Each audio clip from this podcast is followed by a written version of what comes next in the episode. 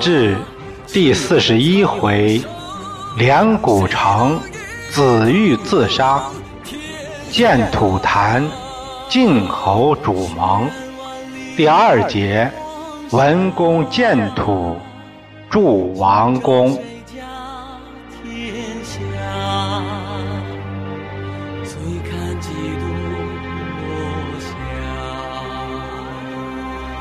泪洒谁家铠甲？上回说到子文在家里听说子玉兵败身死，他叹了口气：“唉，不出为谷所料，我看错人了呀，还不如一个孩子。”惭愧，惭愧呀！呕血数声，吐血不止，一病不起。他把儿子窦班叫到床边我要不行了，也就这一早一晚的事儿啊。有一件事儿，你可要记住。你这个叔叔越交。打出生之日起，就有雄虎之状，豺狼之声，这是灭族之象啊！我早先就给你太爷说，不要养他了，你太爷不听，我看韦履臣也不行了。也许不久也会走了。斗伯一身都有违逆之性，怕是不得善终。楚国的大政不是落在你身上，就是你叔叔越交身上。越交傲狠好杀。要是他当政，必然有非礼之望，窦氏家族可能就有灭顶之灾了，有绝嗣的危险。所以说我死后，如果窦交为政，你必须离开避祸。窦班一一听命。程大新这边并敛了父亲窦一身、窦伯、窦月娇这些败将，随着潘汪来到申城，来见楚王，伏地拜谢，不杀之恩。楚王听说得臣自杀，他懊悔不已。然后他回郢都了，把韦履臣升为令尹，贬窦一身为商议人，啊，就称为商公。窦伯被派去镇守襄城。楚王对于子玉的死一直不能释怀。他觉得太对不起子玉了，于是拜程大新、程家，也就是子玉的两个儿子为大夫。子文没过几天，也闭上了双眼。没多久，韦履臣也死了。楚成王追念子文的功劳，让窦班为令尹，越交为司马，韦谷为公正。公正啊，相当于那个工业部长。那时候主要是管理手工业这这方面，手工业者这个事务。楚国形成了新的政治格局。咱们再看晋文公大败楚师之后，移屯于楚军的大寨，寨中粮草非常充足。晋文公把这些粮草分给诸侯享用，他开玩笑说：“这是楚人准备来招待我们的。”此楚人管谷也，管谷啊，管谷就是招待。齐秦以及诸将都为这次胜利向晋文公道贺，文公谢而不受，并且面有忧色。诸将就说：“主公，您打了胜仗还忧虑重重。”为什么呢？君胜敌而忧何也？子欲非甘出人下者，胜不可恃，能无惧乎？子玉这个人呐，他怎么可能会咽下这口气呢？虽然说胜了，也不敢说有什么可倚仗的优势啊。能没有顾虑吗？文公的考虑是：这战端一起，就不好收场了。国归府、小子印这些盟军的首领来向晋文公辞行，这就打完仗了，你要想回去了。文公把战利品分出一半来。给两国军队表示感谢，两国奏凯而还。宋公孙固也回归本国，宋公又遣使分别向齐秦表示感谢。先轸把齐蛮他的事儿放在了文公的案头。给了个违命辱师之罪。违命辱师，王公说：“要不是上下军这边先胜，那中军就完了。这次就因为因为他违令不能制胜，这个可能性很大。赵司马，你看该当何罪？赵崔定了欺瞒死罪。”斩于军门，以寻其军，就是示众。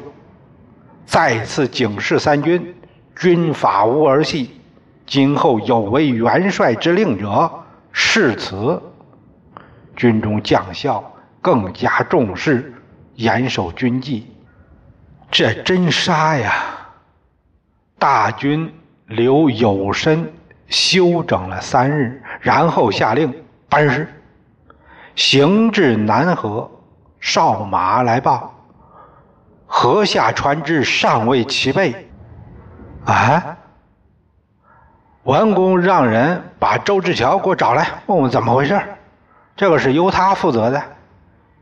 回来报说周志乔不在，去哪儿了？回家了。周志乔啊，本来是国国的降将。当初还是晋献公那时候收了他的，后来随着晋惠公直到迎重耳入晋，在晋都二十多年了，在晋这么久，他一直想着能得到重用立功。说实在话，周之乔是一位有能力的。这个将军可是没有受到重用，他就认为给派到后勤搞什么备船备渡，他相当不高兴，认为这任务窝囊，很不满意。现在，呃，家人来说，家里妻子病重，他认为晋楚一时半会儿这仗打不完，哪有？这么快就办事呢？我先回家看看。没想到是夏四月戊辰，大军到了城濮，以四交战，就大败楚师。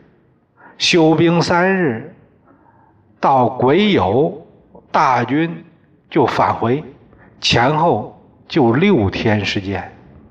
晋侯六天后就来到这河边了，这不是误事吗？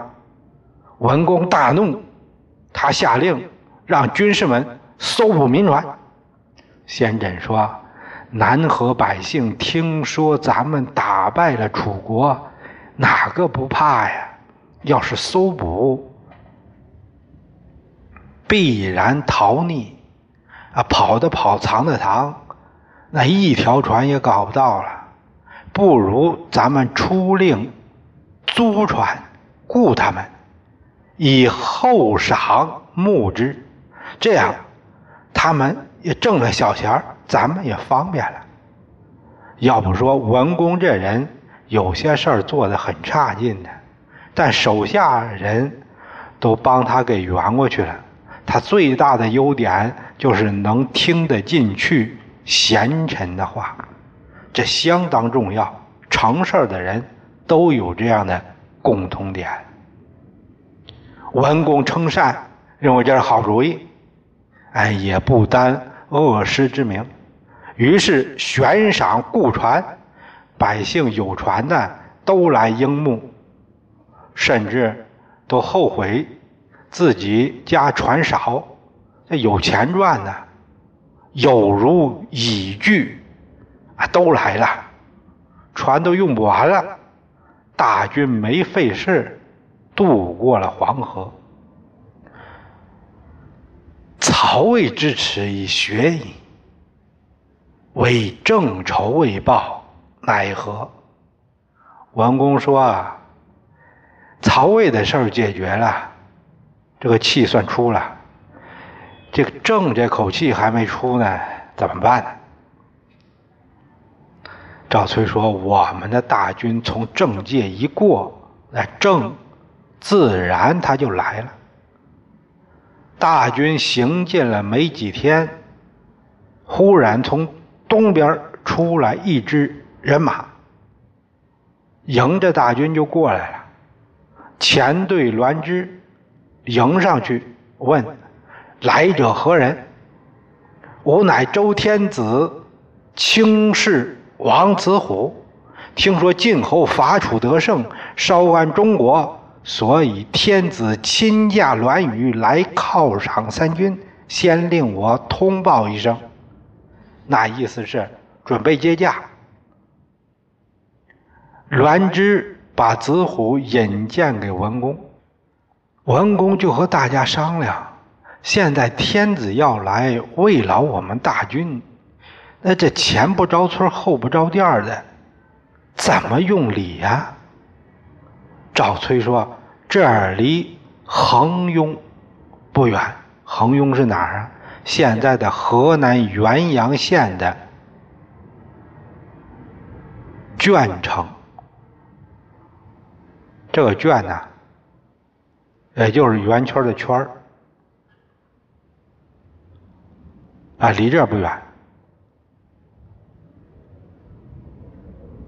在鄄城那儿。”有个地方叫建土，那儿地势很宽阔，连夜在那儿建个王宫，然后主公请列国诸侯来迎驾，以行朝礼，不失君臣之义也。就在那先建个王宫就行。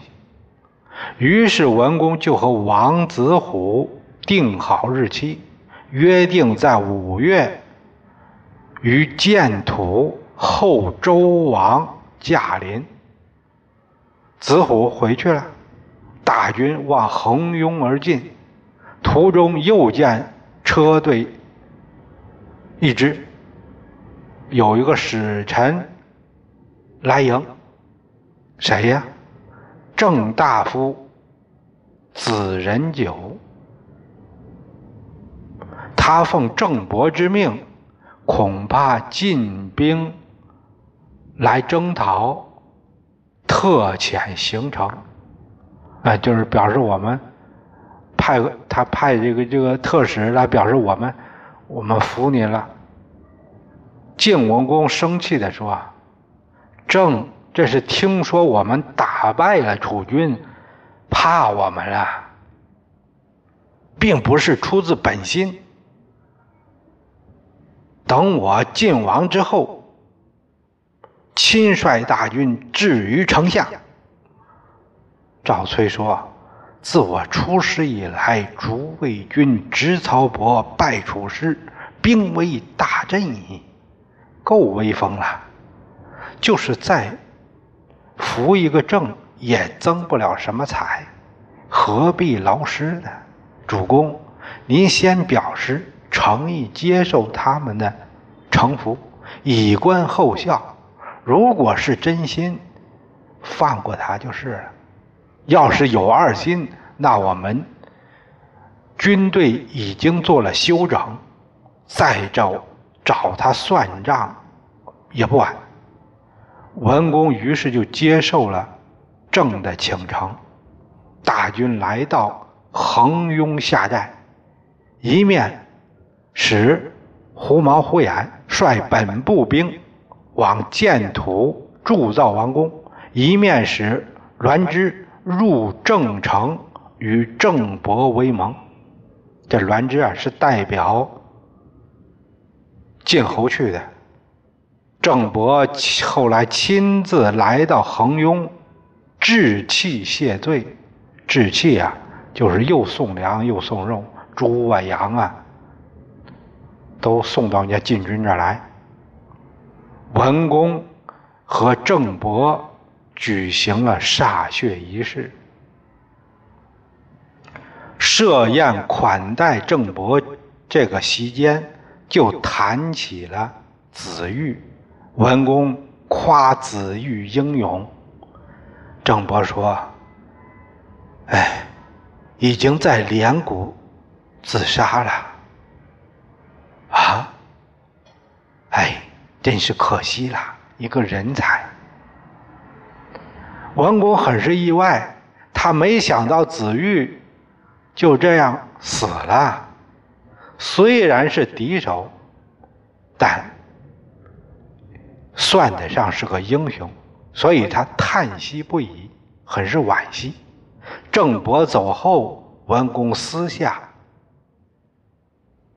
没外人的时候，跟自己的人说：“我今天呐，哈，正来成福，没什么。子玉死了。”我打心眼里高兴啊！哈哈，他一死，别的人不足虑，祝卿可高枕而卧矣。看看这个晋文公，他心里的压力有多大吧？冉翁有诗写道：“得臣虽是莽男儿。”胜负将来未可知。尽说楚兵今再败，可怜连谷有余事。如果子玉不死，那胜负还不能下这么早的结论呢。再说胡毛、胡眼奉命。在建土筑王宫，按照周氏原来的办公那个地点儿明堂一样的规制营建，加班加点日夜赶工，准备大约诸侯建土会盟。女子写信，我兵家。